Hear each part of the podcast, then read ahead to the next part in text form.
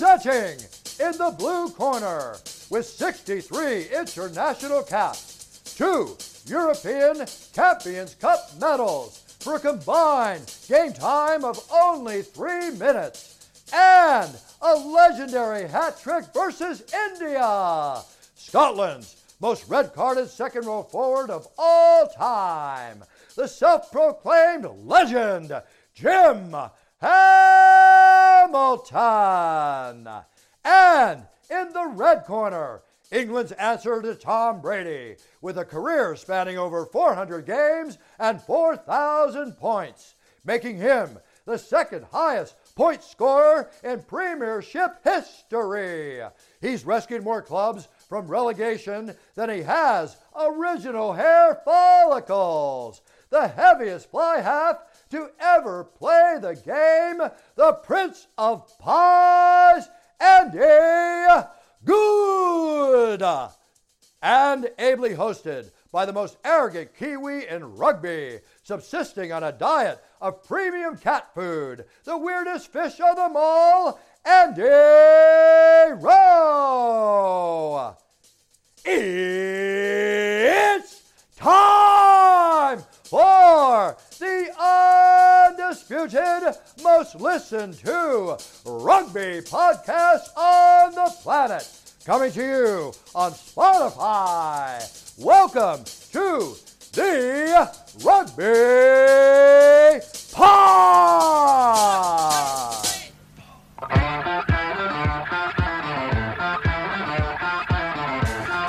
Hello and welcome back to the Rugby Pod. I'm Andy Rowe. Big Jim and Goody are with me as usual, but you probably noticed a new intro. What do you think, lads? The one and only Bruce Buffer. Mate, how good's that? How good is that? We are massive now. We're Spotify. I can't believe it. I cannot believe it. It's almost too good to be true. No word of a lie. Beck, we've made it! Holy shit! Well, it is part of a bigger announcement, which is that we are joining the Spotify family. They started off with the Joe Rogan podcast. Then they did Harry and Meghan, didn't they? And then Obama and Bruce Springsteen. And then the obvious addition, the Rugby Pod. Mate, you want the biggest and the best. You come after us and you get us. You want the biggest in the bush, you'll come to us. And fair play, Spotify have done it. They've come for the biggest in the bush. Jim's bush, I'm the biggest for the wrong reasons. But yeah, mate, we're delighted, aren't we? To sign with Spotify. I mean, imagine rocking into Spotify's studios in London. Kings. We're here. We are here! It's going to be amazing. And it's taken 4.5 years of absolute graft, doesn't it, Jim? Is it 4.5 years? It felt like yesterday that we were walking down Oxford Street towards each other, a match made in heaven. But we should give a big shout out to all the fans because, hey, it genuinely sounds like we've made it because I'm about to thank all the fans. But if it wasn't for all the fans and all the guests and, you know, the stuff that goes on behind the scenes, which is seamless, is it bollocks? I'm absolutely buzzing. I'm truly humbled. I'm a podcast listener, right? I'm a Joe Rogan. I'm a Rich Roll. I'm a Brendan Schwab. So I'm a big podcast listener. I listen to loads. And to get the coveted, that's what a word, look at me, I'm so Spotify. Get the coveted option to live on Spotify and get Bruce Buffer say my name with such power and passion. I feel regal. I don't even know what to say. Yeah, it's amazing. And big thanks also to all the people that have sponsored us along the way as well. James Metcalf is at Diageo, formerly Guinness as well. You know, there's a lot of people that have put a lot of time and effort into us. People that don't get the pats on the back they deserve. Tim, our producer, puts a lot of graft in. The listeners, the thousands of you, the millions of you, you know, our better halves. The shit that they have to put up with as well when we... Hang on. I've got 4 kids in there. I've got to deal with them. So, yeah, we're delighted. Exclusively signing with Spotify. Massive thanks to all the listeners, to everyone, to all the people we've told stories about. Thank you and you're welcome. They're all true. What it means is that we will be moving over to the Spotify platform officially and exclusively in July. So if you're not already on there, just head over and get involved and make sure you follow us. It is completely free. And we're looking forward to growing the pod with them over the coming seasons as well. How's your week been, boys? Long and winding road that leads to London. Yeah, I drove down the road for 6 lines on ITV of the weekend's matches, and it was worth it, I'll be honest. I had a long trip down on Saturday. The motorway was closed, so I took a stop detour, a respite in St Albans, and then headed to the mighty Stratford Centre, BT ITV Studios. Producer Tim was there. It was great to see some people to talk about the rugby from the weekend, and came back up yesterday, and I felt like, because I've obviously not done it in a long time, can you get jet lag driving or not? It's called tiredness, Jim. Jet lag's when you go through different time zones. I don't think the time zone between London and Edinburgh is different. I don't think it's to do with jets, though. I think jetted or jeeted or something like that. I'm going to dig deeper. Now we're with Spotify. I'll speak to the Spotify producers and just see if they can dig out what jet lag actually means. Yeah, busy weekend for you, AJ. Do you enjoy these? How long do they take? 6.5, 7, 8 hours? It was tough because it was Mother's Day on Sunday, and not that I forgot, but I remembered on Saturday. I remembered on Saturday. So big shout out to all the mums, past and present as well. And look, it's just all about giving and love. It's not about us on Spotify, absolute legends. It's about everyone else. A big shout out to all the mums out there and the dads. Look at you just giving shout outs everywhere because we're on Spotify. But mate, it's interesting. You've left the whole family on Mother's Day. So the most important day to treat the missus and appreciate her as a mum. You've just left her with the kids and gone to work, haven't you?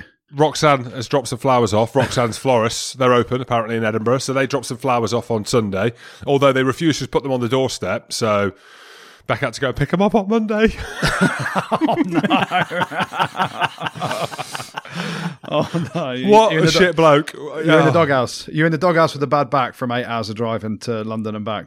I've come back and I haven't got that out to tell her how tired I am. But look, hey, Andrew, this is Hollywood, this is showbiz, this is Spotify. This is the kind of things you got to do now when you're at the top. True.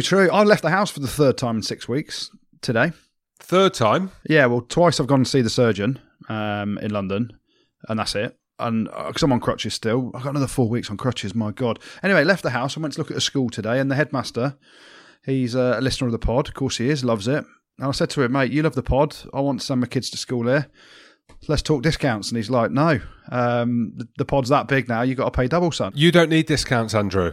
We've made it. Yeah, exactly. There you go. You should be contributing to the school. You should be contributing to the media and the production arm to the school that the twins are going to go to. You need to give back. You can do that now. One thing I did think as well, Andrew, because you are looking well now, genuinely, you're looking good. 7.5 kilos down now. Fair play to you. I reckon I've aged 10 years in the last year. I look horrendous. Well, I did wonder, I mean, like last week you asked about what your best body parts are and things like that. I've noticed on Twitter this week, you're putting up reports of when you scored a hat-trick against India back in the day. So you need some feel-good around you. But mate, you don't look 10 years older than you did a year ago.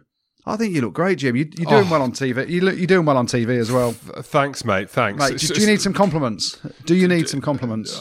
We've signed with Spotify. I don't need any more. Well, Manscaped are with a skin this week. They are the best in below-the-waist grooming and trusted by over 2 million men worldwide, having created the best bull hair trimmer in human existence, the Lawnmower 3.0. This month, they have a brand new peak hygiene plan where every 3 months you get replacement blades delivered directly to your door, hassle-free. You can also build a combo and mix and match some of your favorite Manscaped products. This month, it comes with a free gift, the foot duster, which everyone needs in their life, don't they, Jim? Has it got a long arm on it? I've not touched my feet in 12 years. Mate, your feet are the most horrific things I've ever seen in my life. When you sent me that picture the other week, of your toenail that's about, I'm going to say it's an inch thick on top. It's absolute, and it's bright yellow, absolutely hanging. That's called a mauler's goo, that is. So that has been stood on many a time by many a man. You can get 20% off and free shipping with the code rugbypod at manscaped.com. That's 20% off and free shipping at manscaped.com using the code rugbypod. You'll be a modern man and you'll be supporting the pod as well. Well, let's get into rugby now then. Goody, England back. We're the best team in the world again, aren't we? That first half of rugby and the second half, we always knew that players were going to fall off a cliff a little bit in terms of the intensity. But my God, that first half of rugby, England going hammer and tongs against France. France bought their absolute A game. It was the best game or 40 minutes of rugby I've seen probably ever. But you're going back to intense levels. Do you remember New Zealand, South Africa in the World Cup and how brutal that was and how that was an amazing gladiatorial battle? New Zealand against England in the semi-final of the World Cup was unbelievable in terms of the intensity. But my God, what a game that was. From skill level, finesse, fitness, brutality, it had absolutely everything. And hey, all I'm saying is a blade of grass helped us become the best team in the world again, because we beat the French team, who are also known as the best team in the world at the minute, and makes us world champions. Before we go through some of the key points of the game, and they did go hammer and thong, that call from Joy Neville, and look, let bygones be bygones, you know, not that we don't like officials, but with Spotify, I've got all these new sayings, let bygones be bygones. Joy Neville, fair play to her, has made a massive decision there. She's effectively not overruled Andrew Brace. Well, she has. She's overruled him. To overturn the referee Andrew Brace's decision, where he said he's got on-field decision, no try held up, you have to see it's clear and obvious in the review, which some people say you couldn't see, but it felt like it was a try, 100%, but the pictures have to be clear and obvious. She felt she saw clear and obvious grounding. I think it did. It was as well. Other people have said it wasn't, but massive call. Fair play to her. Fair play. You know, yeah. And if she was 100% confident in that decision, it's exactly the right thing to do. And it was a brilliant call from her. And England fans, you go back a couple of weeks, the Wales game, you know, when things went against us with the TMO, swings and roundabouts, isn't it? So you only take the try in the Scotland-Ireland game that Ireland scored when Roman Platts got his head right underneath. Everyone's saying, well, you can't see it on the TMO review. There's no angle where you can see it, so you shouldn't have given the try. But Roman Platts put his head right in there, and he's trying to have a right sniff of someone's gooch, I think, as well, when he's down there. But how good was his positioning, though? Mate, arguably, you could say he won't support his own body weight, but my goodness me, fair play. The king prawn was out. Yeah, but that's the thing, though, isn't it? You know, some go for you, some go against you. That one definitely, you know, Joy Neville has made a strong decision that she felt was the right one, and it helped England win the game, and rightly so. Jim, Maro, you'd written him off last week. What are you doing, Jim? Writing Maro off? Who wrote him off? I mean, are you clueless or what? Like you said, he's a penalty machine. He's, you know, he's not going to be Lions captain now because we've seen what he's like under pressure. Mate, you were horrific to it. Poor bloke. All right, well, I changed my mind. He's going to be Lions captain after the back of that. What do I know? He was always going to have a big performance. Him and Owen, I think, they're two of the players that were probably under a little bit of pressure who were starting. And there was a lot of talk about last week. Yeah, for different reasons, though, because Maro's bar the penalties, take some of the penalties out against him, he's played unbelievably well, hasn't he?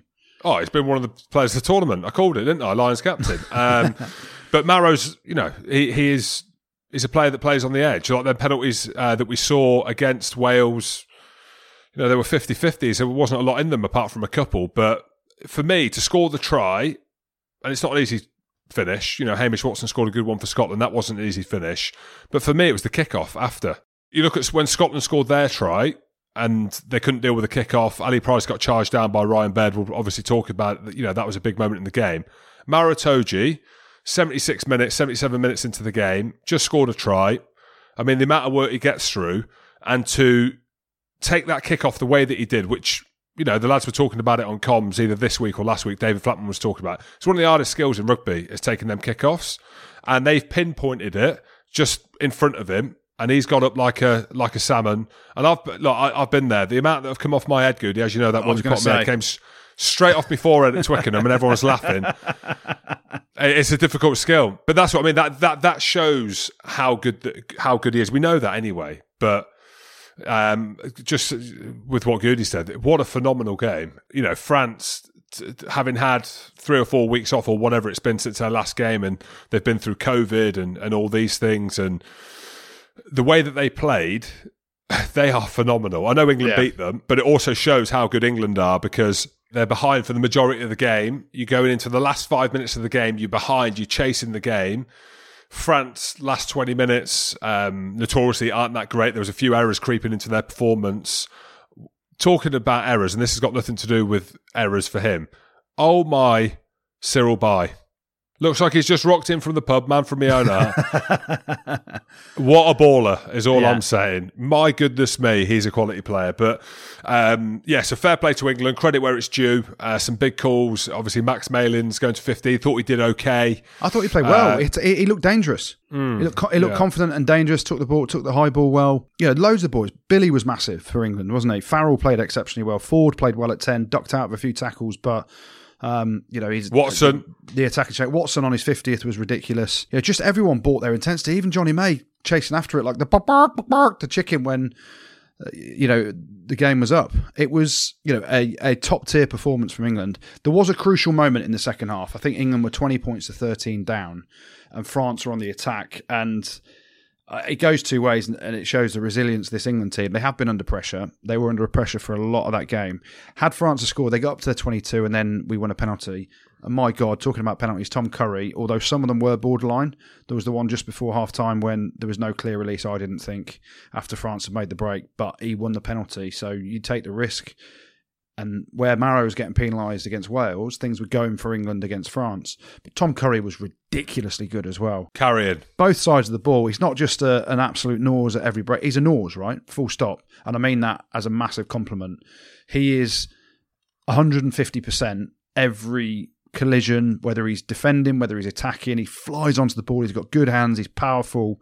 Just ridiculous. And I think he got one of the turnovers when England were defending around their own 22. And they were 20 points to 13 down. France score then, it's game over. England haven't become a bad side overnight because they've lost a few games. The way they were performing wasn't great. The way they were attacking over the last year hasn't been great. But finally, that first half, they basically thought, fuck it, we're not listening to Eddie Jones anymore. We are just throwing it around absolutely everywhere and playing at an intensity that first half, I mean, I was out of breath watching it. I'd have lasted a minute and a half defending or attacking or anything. My lungs would have just packed in, and Jim, you'd have been about a minute. 20 minutes. I reckon it was 20. The intensity levels were just redonkulous, and France bought everything. We handled Vakatawa pretty well, but that did open up other opportunities for other players around him. A hell of a game. It got everyone excited about watching a rugby game again, where we have seen some dour fixtures. It's been tough because there's no fans, and so that intensity hasn't necessarily been there in some of the games. But a wonderful performance by England, and the only thing you ask is where was it in rounds 1, 2, and 3? Andrew, we can talk about fly halves on another team, and I don't want to be horrible to Ireland. But France, I actually think France could be the favourites going into the World Cup off the back of that performance against England. And you think a couple more years to the World Cup with that young squad. Jalibert, me old Jalibert, or Untermac at 10. A lot of people think, this is what I've read, I've been reading the French newspapers, I might have translated them wrong, that Jalibert is better than Untermac. That's not me saying that. What do you think? On current form, I mean, Untermac hasn't played for a while. He's been injured. He came back. Yeah. Jalibert can play fullback as well. He plays there for Bordeaux at times. But he was phenomenal. It's kind of you're watching it and everyone thinks that Untermac, because part of it is because of his name, part of it is because he's a wonderful player who... What a name, though. I know. You've got Jim Hamilton and you've got Roman Untermac. I mean, it's embarrassing. But he's been part of this renaissance of French rugby and this new age of the youngsters coming through, and he's been the 10, the go-to man. So I think everyone was expecting him to come on just after half-time and win the game for France or whatever, but Jalibert was playing that well, and he's got a set of skills on him at the line that are phenomenal. And you can see now... It's a complete change of emphasis from France, because we've always known that France have got the absolutely sublime and the ridiculous in them, but that's gone. It's just seems to have eradicated, and the sublime's still there, but it's now married with an absolute ability to be consistent at the top level. And Andrew, their work off the ball, and again, without fanboying Sean Edwards, that's down to him. So that work off the ball, so if there is a line break or if there's a ball in the air and it bobs on the floor, I think we've seen one instance with Teddy Thomas where he threw the pigeons out the tray during the Autumn Nations Cup and he was walking around. Look at Cyril Baille, I keep talking about him, the baller, his work off the ball. The players work off the ball, their ability to get off the line, their ability in defence and the integrity that they've got and the passion and the energy, that's down to Sean Edwards. And we've always said that they're a sleeping giant, France. And you marry them all up with the stuff that you've spoken about. I'm picking them for the World Cup. You talk about pigeons, though. Have you ever eaten pigeon, Jim? Is it a delicacy? Mate, I got invited over to Paris to meet the owner of Brive before I signed there to the Hotel Crillon in Paris. And we went for dinner there to talk about me joining Brive. Basically, I couldn't speak much French at the time. Daniel Drishball couldn't speak much English or any English. And we had this conversation. He pointed at me, he goes, you eat the pigeon, you play for Brive. So I asked for two. Well, there's loads of pigeons about, especially in Coventry. There's loads. There's loads hanging about the Lady Godiva statue. I can catch them in a net. I don't know if that's legal or not. We're with Spotify now. I don't know whether you can do that. I might get someone to do it for me. Let's give Damien Penault's try a little bit of airtime. Where does that rank in terms of tries you've seen in Twickenham over the years? Yeah, it looked like a computer game, didn't it? Straight over the back of the line out. And England, actually, you saw what Scotland did over the back of the line out to them. That's a place where, obviously, France have done their homework as well. They've seen that there's an opportunity there, but it's pointless to me. Why is it there, Jim? Why is the opportunity there, Jim? Because the scrum half's not at the tail of the line out? No. Why did they target that area? One specific personal reason. Vakatawa? Running down the George channel Ford. That's what I'm going to say. So, in fact, big man running a little man. Henry Slade steps in as well. There's a few. Hey, Andrew, once it goes over the bat, mate, hey, it's every man. I'm just waiting for it to slow down and for them to get into a pick and go game. I'm understanding what's happening, but it looked to me, Andrew, it looked like running lines. Jalibert's done the double pump and he's thrown the balloon over the top, and it's as easy as that. Yeah, mate, it was phenomenal, and the way you look at it in terms of you can pick out a few defensive issues, but just tip the slipper to France. Everything was pinpoint, perfect timing. You know, Slade steps in because Vakatawa was coming hard at Owen Farrell, who's had to stay a bit tighter because George Ford's inside him. He makes that decision. There's a moment when Johnny May could have flown in and ended it, and he half hesitated, which gave Penault the opportunity to pump and then throw it over the top. But pure brilliance from France. The creation of that try, the timing of absolutely every pass that was on the money. No one checked for anything. Ridiculous. Well, France's Grand Slam dreams may be over, but Wales did what they had to do in Italy to set up a Grand Slam game in Paris this weekend. Do you guys think they'll make it? It's a tough one, isn't it? Because Wales have improved no end, but they're playing in France. I can't see Wales doing it. I'd love them to, because I'm a quarter Welsh. And I'd love it for Stephen Jones as well, one of the coaches, because they were under a lot of heat in the autumn and prior to that. But can you see them beating France away? I can't. I can't say again that Wales going to lose. I can't. It's not fair. It's not fair to our Welsh listeners and our fans. So whether or not I believe it or not, it doesn't matter. I think Wales, oh God, keep it under 40. I'm going to just say Wales are going to win. Well, this is the thing. You keep saying they're going to lose and they keep winning. So you should stick to that mantra because they'll like you more. France by 40 then. Let's be honest about the situation. You are horrible. What, mate? What happens when we have another live show in Cardiff where the world gets back to normal? There's thousands of people there, and you're just getting booed left, right, and centre because you've abused the Welsh for ages. We'll bring Andy Powell in to tell that golf buggy story that no one's ever heard, and that'll settle them.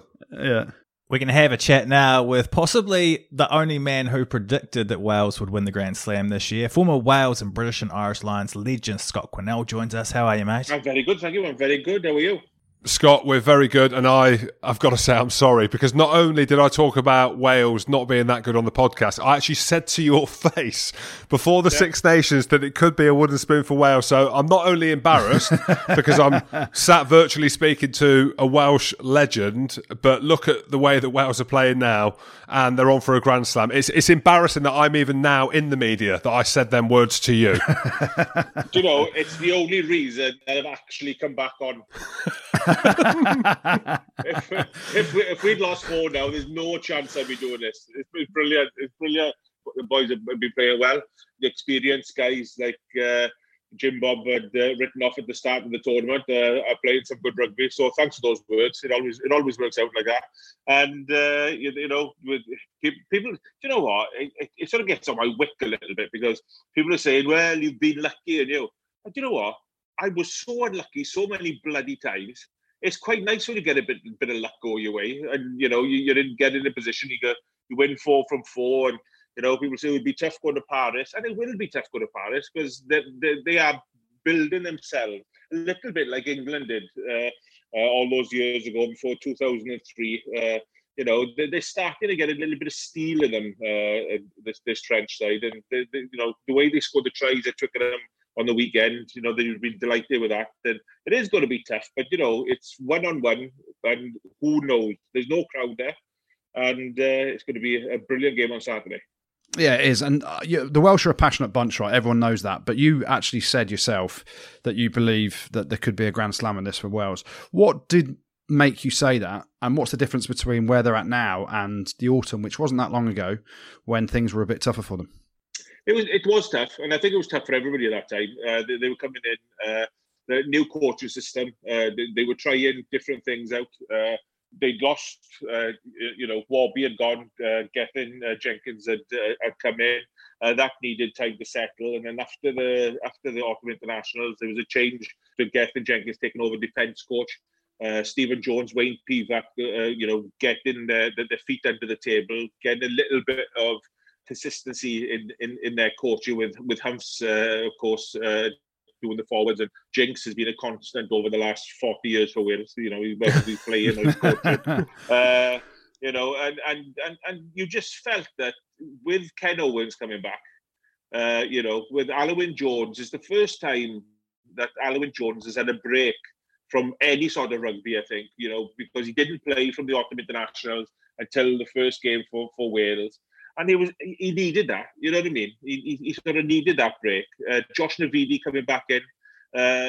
Likewise, Ellis Jenkins, now he picked up man of the match against Benetton on the weekend for the Blues. He's only had 3 games back, and he's flying. George North, I think it was inspired to put him in at 13. My father actually told me, sat down, we were having a coffee probably, it's 10 years ago. And he said, he didn't know this George North kid, he said. I think he'll end up at 13. Wise man. It only took him 100 caps to do it. But you know what I mean? He was right. So with those guys coming in, Liam Williams coming back to form as well, that experience has showed. And like you said, people call it luck. The 2 red cards in the first 2 games.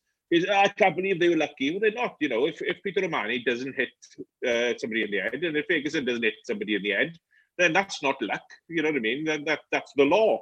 They were down to 14 men, and we took our opportunities. Let's put it that way. It wasn't luck. We took our opportunities when they were there. Absolutely. And Wayne Pivac, under a lot of pressure going into this Six Nations, I think there's a stat that I've got here, which I wasn't aware of until producer Tim lay it on my desk, that Wales have equalled the most tries they've ever scored in the Six Nations, with obviously this game to go in Paris. Wayne Pivac obviously wanted to come in and put his own stamp on a team that was littered with world-class proven test players, under Warren Gatland having won the amount of things that they won. But he was under loads of pressure. But now you're actually starting to see a little bit of how he wants to play, and it's coming to fruition. Absolutely. And, you have a look at that. And I mentioned all the older heads coming back in and the experience coming back in. Louis Riz-Zame, wow. How quick. Those 2 tries against Scotland. The second try, the chip when Hoggy was coming across, and he didn't break stride. It was a chip. He didn't break stride, and then he scored the try. It was the first one. It was the ability to be able to stop on a sixpence, cut back inside, score that try. He looks like he's been playing for the last 5 years. He's just been absolutely outstanding. And Josh Adams, now he knows, obviously, the birth of the gender of the child. He's come back into the team, and as well, he's been outstanding the last 5 years, and he doesn't put a foot wrong, really. He works so hard. And then you have 2 British Lions in George North and John Davis in the centres. And, when you're, as a coach, I think every sort of, as a coach, if you're lucky enough to have your best players available and coming into form, you know what I mean? It doesn't half change your opinion on people's opinion of you. And you're coaching. I've seen the way that they try to move the ball around a bit more. They're not always going to the right hand side. They're not always putting the ball in the air. They are picking up. They're playing with the heads up. Dan Biggar's playing with his head up. Carl Sheedy's coming on and playing with his head up. And when you've got 2 guys like that are going for the 10 position, it's just wonderful as a coach. So put all that into place. And that recipe makes for a good dessert, if you know what I mean. The fact that, everything has sort of come together. And now, with the youngsters that are coming through as well, the future looks a lot brighter. It certainly does, and we like our desserts, don't we, Scotty? Let's just talking about Lewis Rees-Sammet. You're welcome to the whole of Wales, because I was commentating on a game for BT Sport a couple of years ago, and I said it's got to be English. Let's get him in the England team, and I put it on Twitter, and he just came back with me with a Welsh flag. So he put me in my place. You could try and poach everybody, goody. You know what I mean? You could say that when you're working around the world, you can't expect everybody to be English. You know what I mean? Anyone that's good, we want them. Let's talk about Wales as a bubble then, because we know how intense it is around the rugby in Wales. You know, it's like a goldfish bowl, isn't it? A lot of people are going to compare this team potentially with the previous teams that won the Grand Slam. How do you think it compares, and is the Welsh public putting a load of pressure on them because of that factor of the goldfish bowl in Wales around rugby? You know what? It's never like for like. You know what I mean? You have a look at 08, you have a look at 12, you have a look at 13, you have a look at 19. You know, they're all different. And they've all got their own traits in the way that they won Grand Slams. I think this is the most important for this group. I saw a lovely stat. I know, you love a stat. It was on the weekend. And if Alun Wyn Jones wins on Saturday, in the Six Nations period, he's got as many Grand Slams as England and Ireland put together.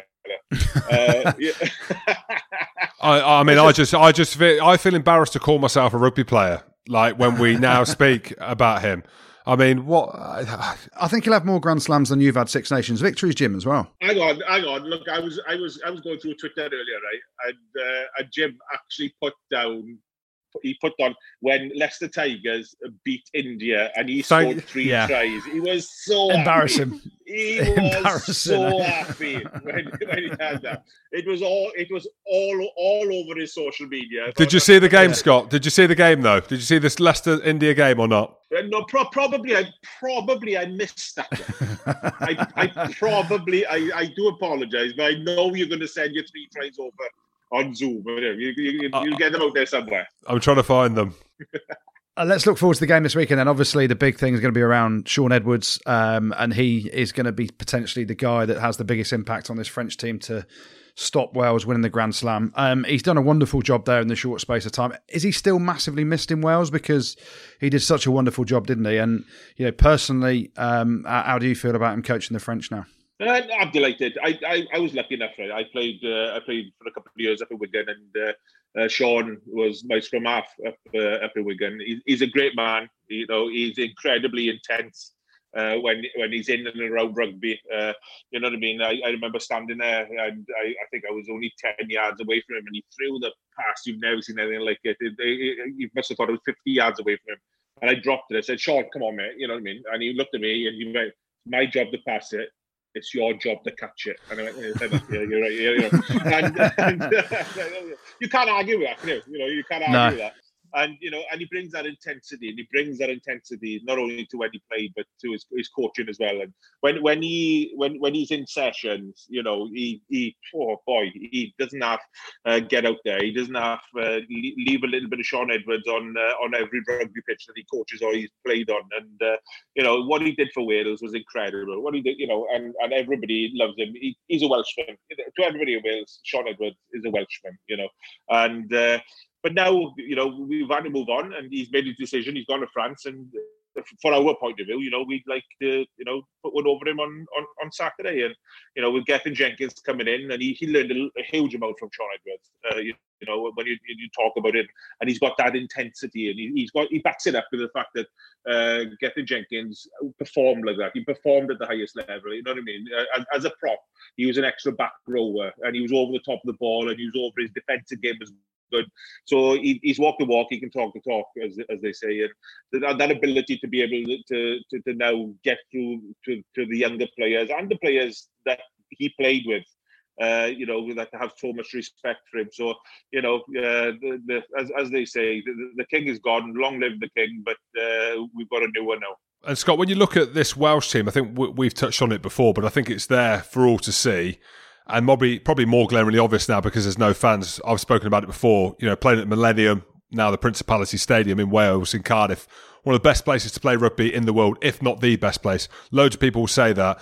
What does it mean for Wales as a country when Wales win matches or when Wales win Grand Slams? Because it, it seems every time that I've been there, and I've done a couple of documentaries for Rugby Pass, we've obviously spoken as well over here. What does it mean to Wales? It's just a passion. It's just a passion. You know what I mean? I think more than, I suppose, any other country at the moment, that may be a struggle that people aren't allowed into the ground. I think the Principality, you know, is one that needs a crowd.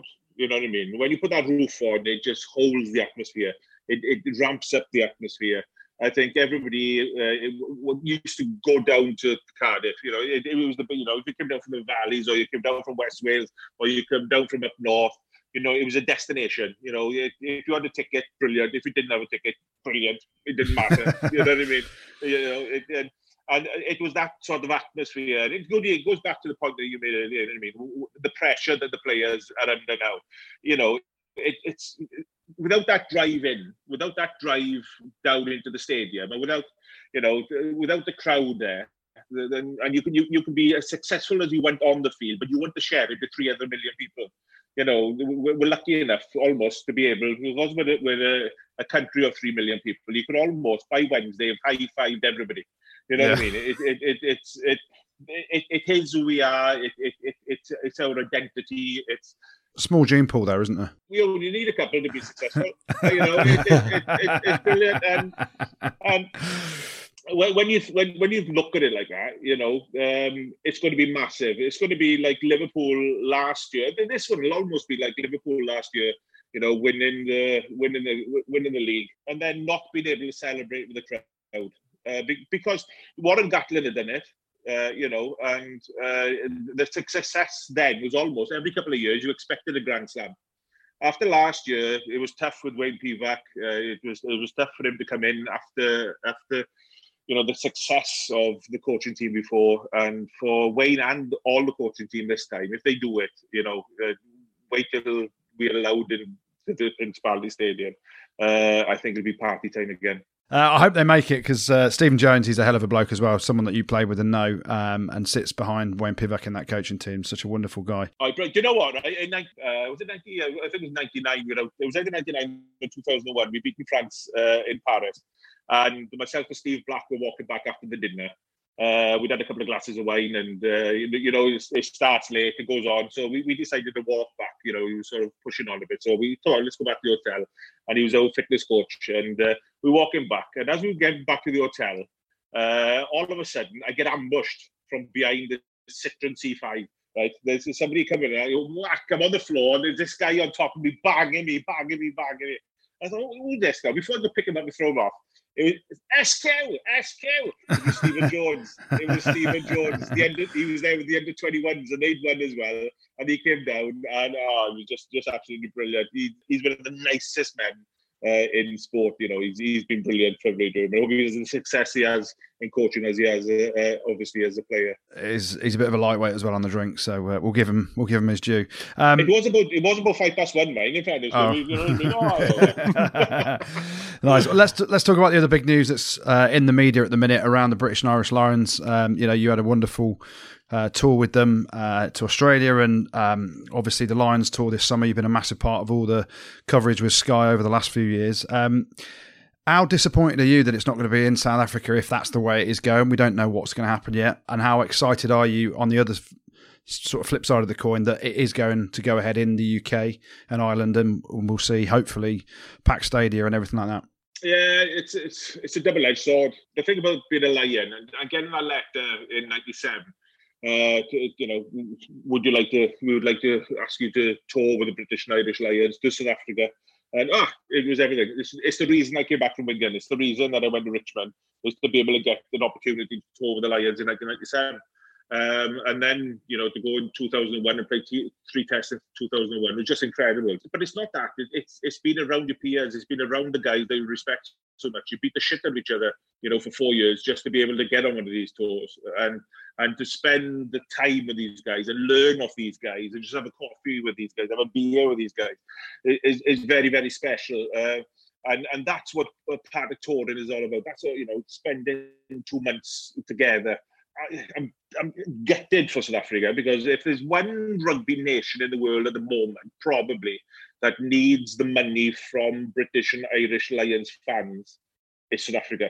You know, for the infrastructure of South Africa, for the hotels of South Africa, for the bars of South Africa, the restaurants of South Africa, for the tours, you know that's what touring is about. You know what I mean? I'll never forget one of the greatest moments of my Lions career, playing-wise, was standing in Brisbane the day before the first test in 2001. And all of a sudden, it's like somebody had opened up the gates and there was 35,000 Great Britain and Irish fans in Brisbane because all the tours culminated on that Friday in Brisbane. And it was just the most incredible feeling in the world, knowing that these people from four brilliant countries had come together to watch one rugby team. That meant so much to you as a player. And, you know, not to get that maybe this year. On the other edge of it, do we need this tour? Yes, because it's been a tough 18 months. It's been a tough year in lockdown. Do people need something to look forward to? Do they want to watch British and Irish Lions v South Africa in Ireland, Scotland, England? Yes, is the answer. If it definitely cannot go ahead in South Africa, then we need that injection of Lions just to settle us all down again just before Rugby World Cup. And, you know, I in one way or another, I hope it goes ahead. But, you know, for me, it has to be with fans. And then that is what Lions is all about. Do you think if the tour is in the UK, the Lions will be weaker? I don't think it'll be worse for the team's performance because, you know, we're used to go to Twickenham, we used to go to the Principality, we used to go to Merrifield, we used to go to the Viva. The players will be together for the 6-week period that they are together, you know.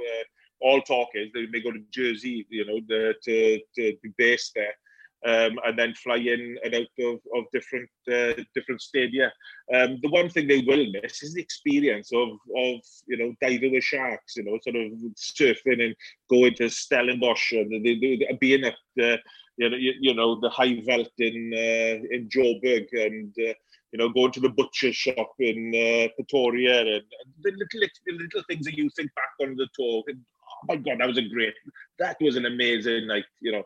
But I think it would actually make us a little bit stronger, the fact that we're playing at home. But that's not quite like what all Lions is all about. You know, it is about travelling with 35,000 British and Irish Lions fans. But needs must. And, you know, in 4 years' time, we see everybody in Australia. Yeah, definitely. Last question on the Lions for me then. Jim's written him off countless times.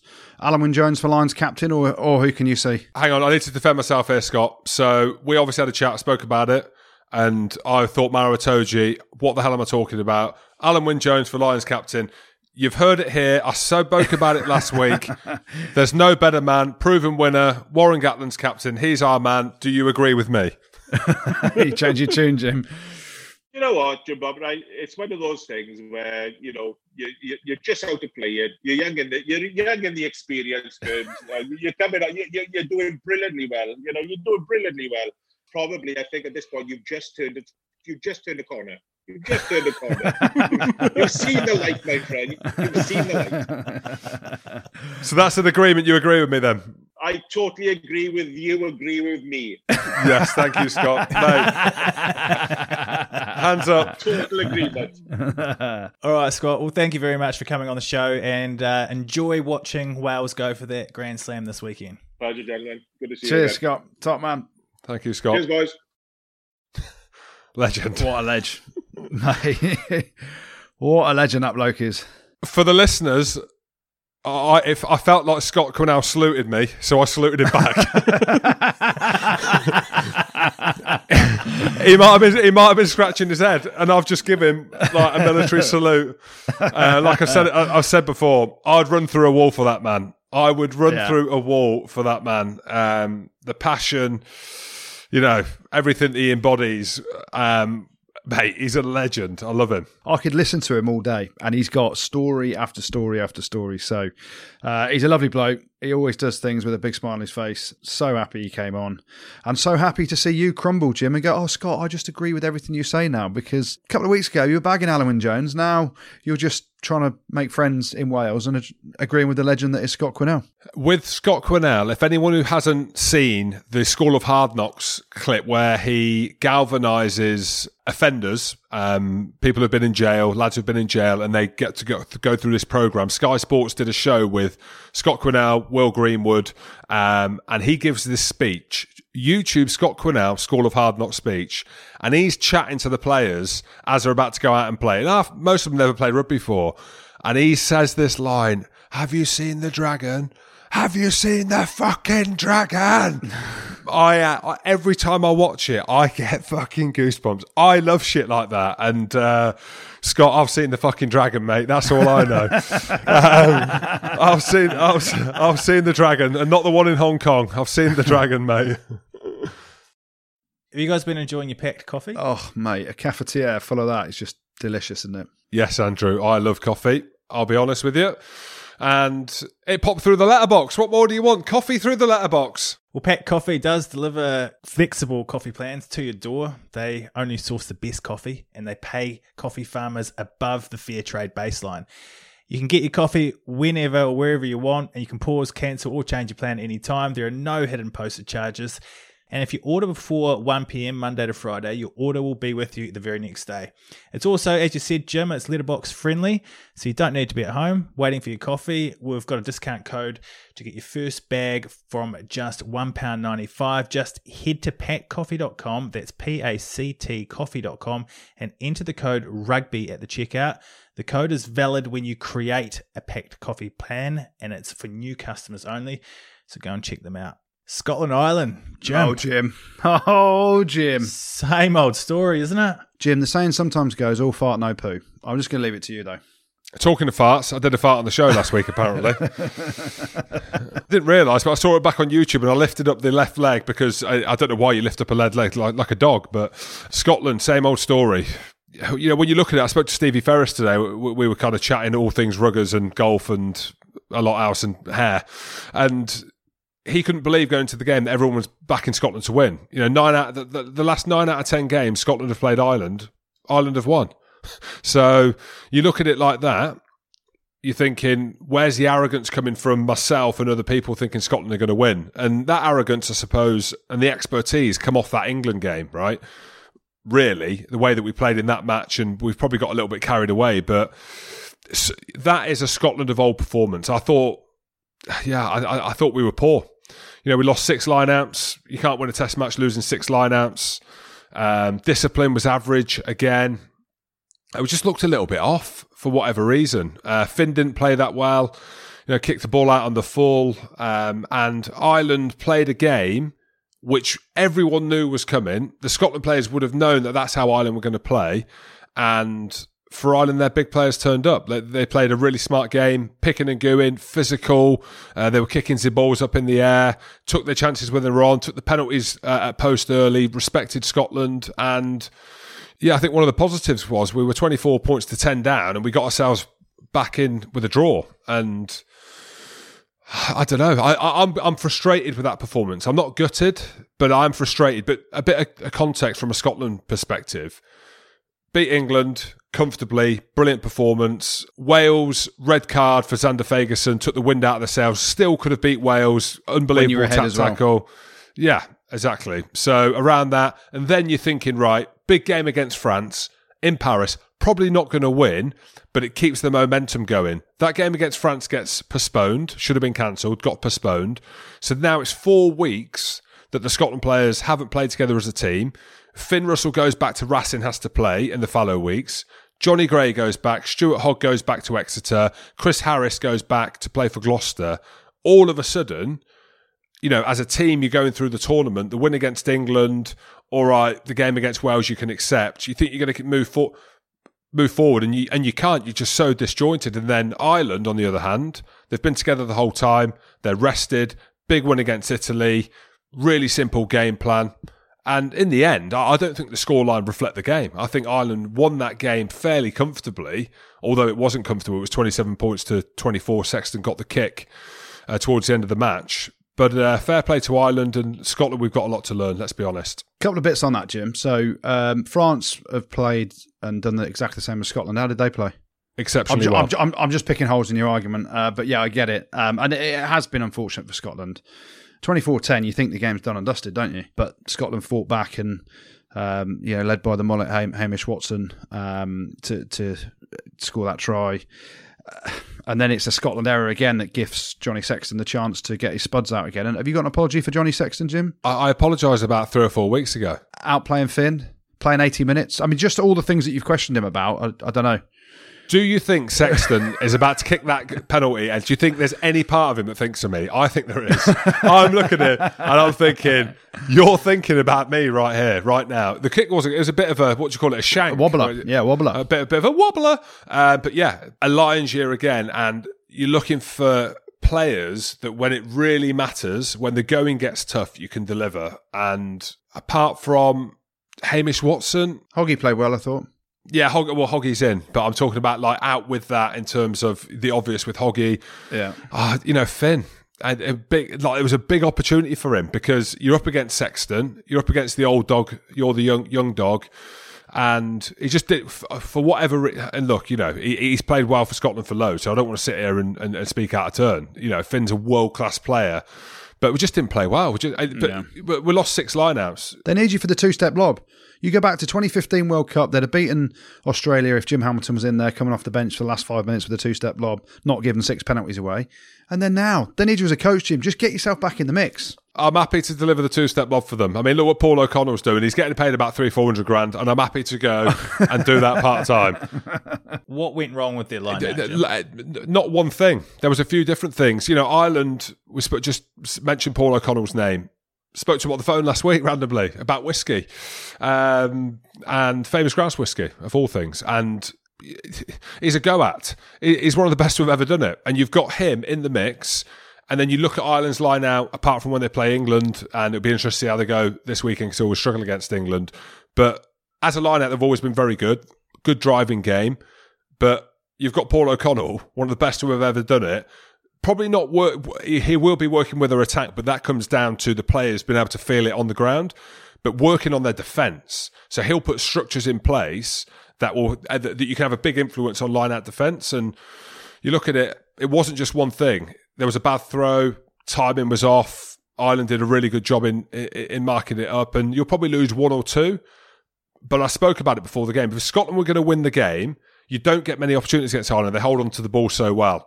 You've got to take the opportunities when they come. The reason Scotland beat England, in my opinion, was because of the ascendancy and the innovation they showed around the line out early on against England to get, you know, a Cam Redpath. You know, Sam Johnson didn't get in the game really off strike. So there's a number of things that didn't go well, and the tournament's done now. It does happen every Six Nations, though, doesn't it? Let's be honest. There's a lot of positivity, and you can't get any more positive than beating England in the first game at Twickenham and breaking that hoodoo. And yeah, the wind's been taken out of their sails, but they always let you down a little bit, Scotland, don't they? Yeah, it's been a disjointed Six Nations, and I don't know what more to say. I think we'll beat Italy. I think we'll beat them comfortably.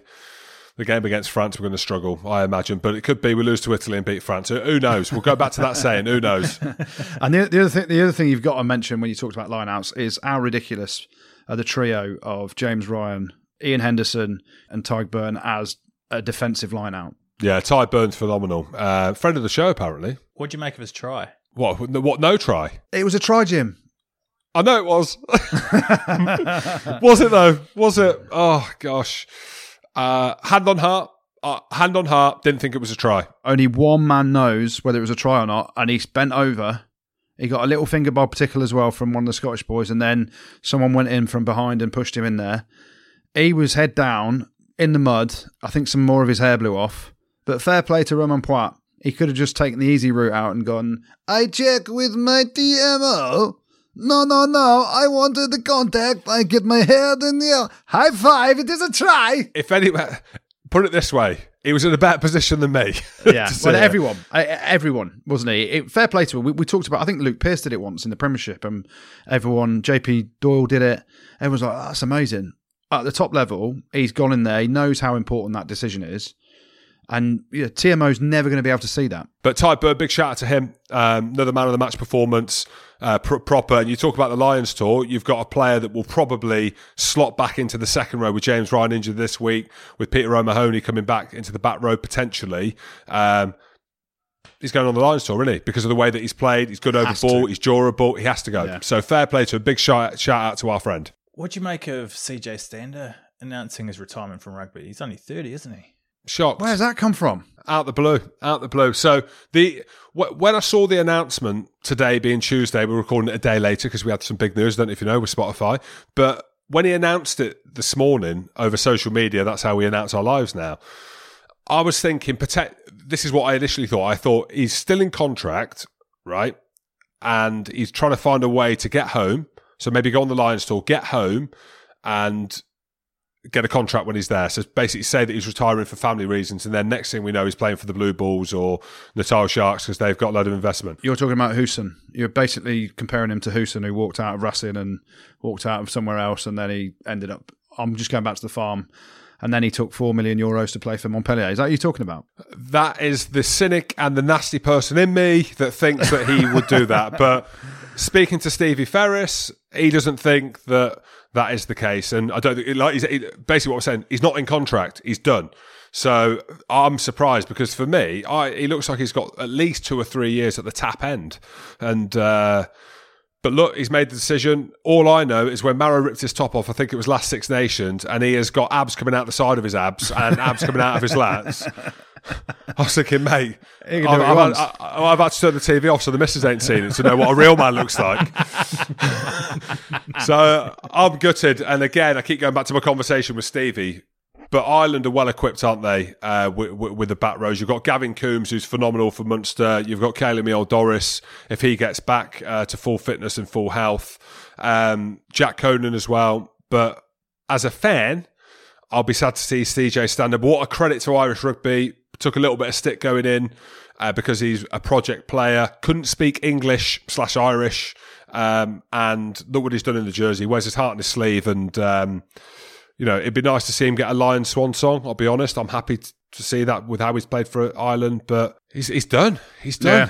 Yeah. It's a shock and a shame. But also, you've got to sit there and respect him. He's obviously made this decision and thought long and hard about it for him personally. So, whether that's something to do with an injury that, he just feels his body can't keep producing at the level. Some players want to retire when they know that they're on that downward curve physically. And I'm not saying he is. What I'm saying is maybe he wants to retire when he's ready to go. And people look at it, you're playing the Six Nations, why would you do that? Well, you can only let that decision sit with him. And he's made that decision for the best reason for him and his family. Obviously, he said he's moving back to South Africa, which is always a big pull for him. And some ridiculous comments I've seen on social media coming out saying it's a disgrace that he played for Ireland. Now he's moving back to South Africa. It's just ridiculous. Look at what he's done in the jersey.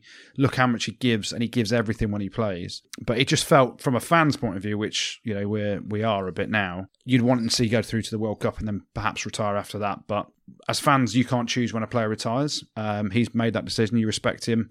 And you hope, as Jim said, he gets a hell of a ending to the season in a Munster and an Ireland jersey, and potentially a Lions jersey as well.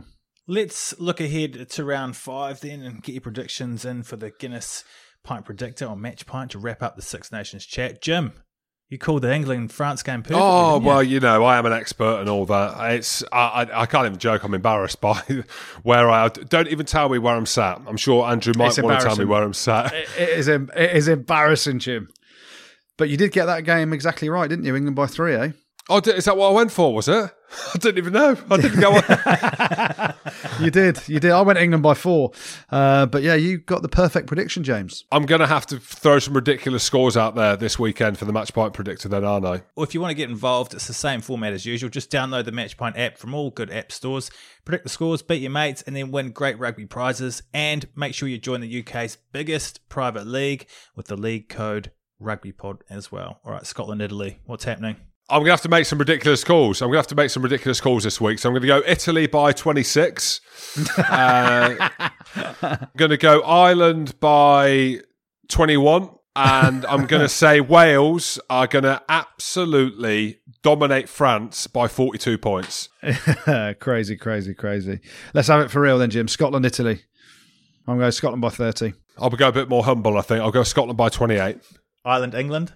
Hard one to call. Looks like Slade could be out and Ollie Lawrence could get another shot as well. I'd like to see that. Not Slade be injured, obviously. He's a wicked player, but Ollie Lawrence get a good opportunity. It's a difficult one, isn't it? It really is to call. Ireland haven't played... I've been horrible again. Ireland haven't played as well as we like to think. Good win against Scotland. England phenomenal against France. No fans at the Aviva. St. Paddy's Day. I'm going to go Ireland by 6. Really? But I'm not feeling that. I've said it. I'm not feeling it, though. Bearing in mind, we've absolutely hosed Ireland the last however many times we played them. And I think Ireland are mentally scarred against playing England, because you go back to the game a couple of years ago in the Six Nations at the Aviva Stadium when England absolutely dominated them, didn't they? Do you remember that game? Oh, I don't remember it now. Yeah, you do. James Ryan is out injured. That's a massive loss. I'd love to see him go heads up against Itoje. Ringrose is out as well. Yeah. CJ Stander is his last game for Ireland. Bit of emotion around that. Yeah, I'm going England by 10. Arrogant. This is ridiculous. Just overconfident. France, Wales. Again, we've had Scotty on. He could sell me a pencil, mate. I'd run through a wall for that man. Have you seen the fucking dragon? I can't see France losing, but I've got to go. I've got to say Wales. No, don't, mate. Don't say Wales, because if you say Wales, France will win. You know, opposites attract with you. I'll give my honest answer then. France by 20. I think it'll be a hell of a ding-dong, actually, because Wales will want to put width on it as well as France. I just think France will have too much. They'll be hurting from last week. They know they've still got the ability to win the Six Nations.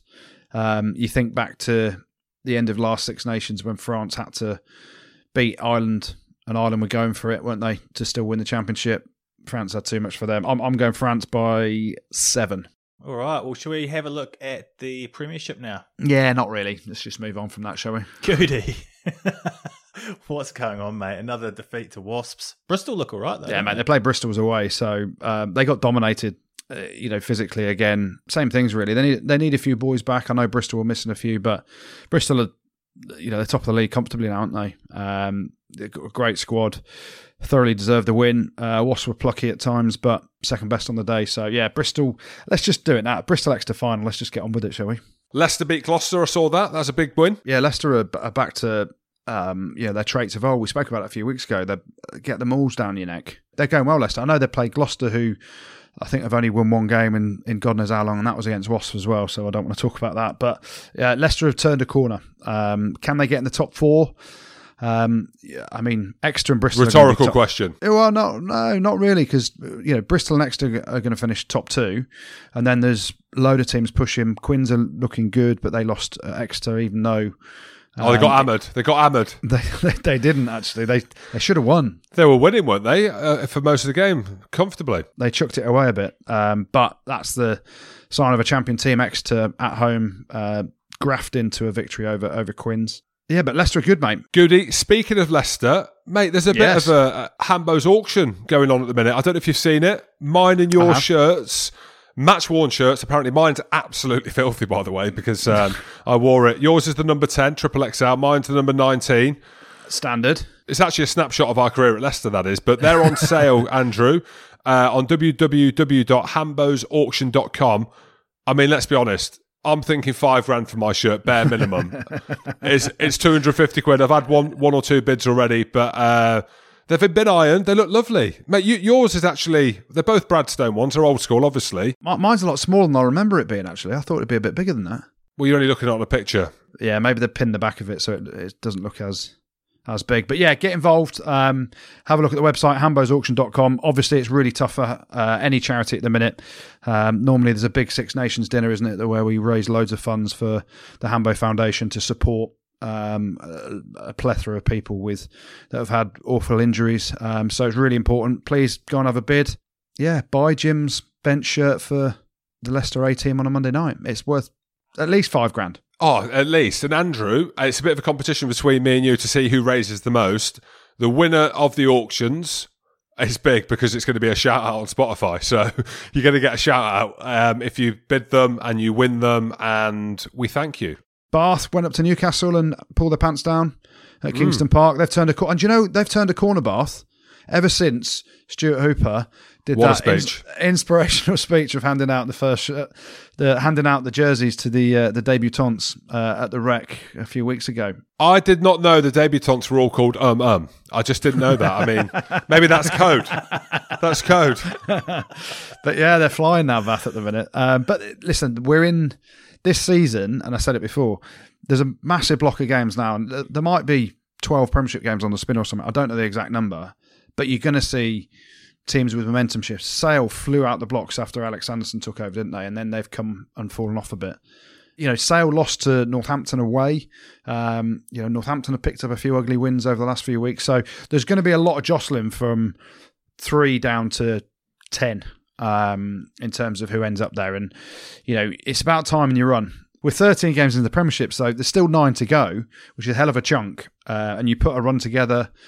You know, there's obviously a break for Europe as well. And so different teams will have a different focus on that.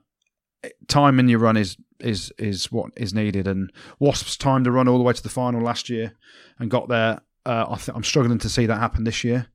But who knows, mate? Who knows? Okay, well, let's finish things off with the good, the bad and the ugly, which is brought to you by the absolute saviours at Suns, who are doing a sterling job to help all men out there with one of the key issues that they don't often talk about, how to keep their hair. They're a men's health brand that offers a range of licensed and medically proven products for preventing and treating hair loss, and they deliver via a monthly or 3-monthly subscription direct to your door. It's reasonably priced, and they get results in 9 out of 10 men. So visit suns.co.uk and use the code RugbyPod20 to get 20 quid off your first order. That's SONS.co.uk, and the code is RugbyPod20. Yeah, plenty of good this week. And we'll start off with Jim's favourite team. Glasgow beating Connacht. No, Harlequins. No. Harlequins, James. And we're going to give a tip of the slipper to a player that we've talked up a lot on this podcast. Marcus Smith made his 100th appearance for Quins, and he's still only about 12 years old. 100 games by the time you're about, actually call it 15. He's got a big career ahead of him, and you're welcome, Marcus, because we got your value up by saying that you're going to go to Sale as well. And he probably arguably should be at Sale. Sticking in the Premiership, Blair Cowan.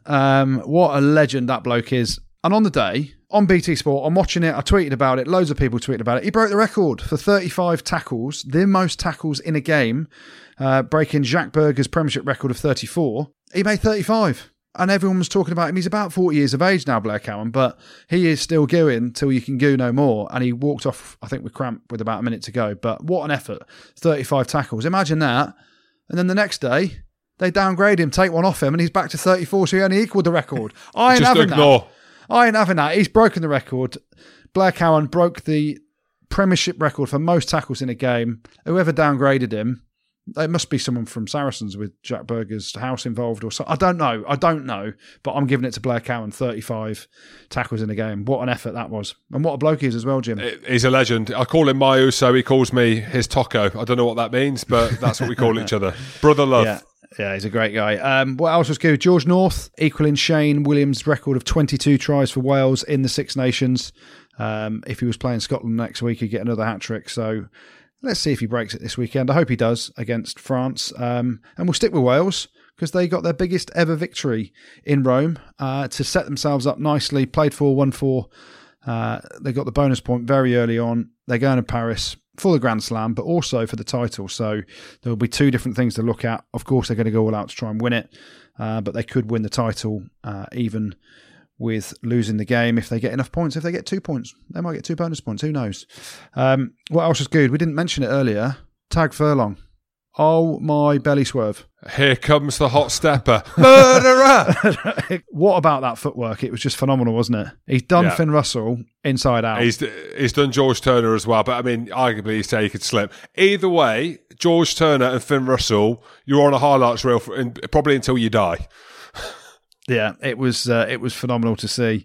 Hell of a performance by him as well. He was big, literally, and he carried massively, and he's got lovely dancing feet. And he's a friend of the show, apparently. So big shout out, mate. You're a legend, and You're number three for the Lions, mate, because you've already been picked out by Warren to be the ambassador for Ireland. So you're in.